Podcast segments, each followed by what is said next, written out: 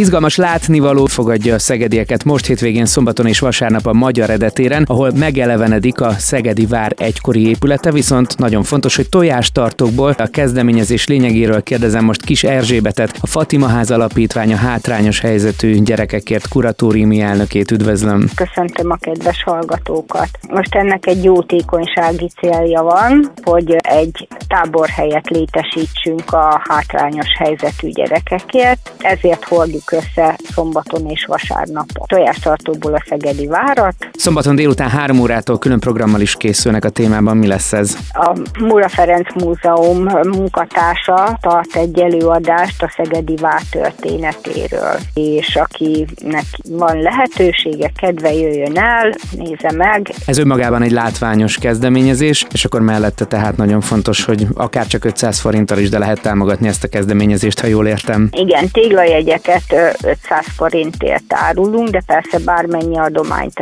elfogadunk. Ez önmagában egy nagyon látványos program lesz, tehát a magyar eredetére nem így a Rökpalota előtti tér. A Szegedi Vár különleges kópiája hétvégén a Tesco Önválaszt Mi Segítünk programjának keretében épül.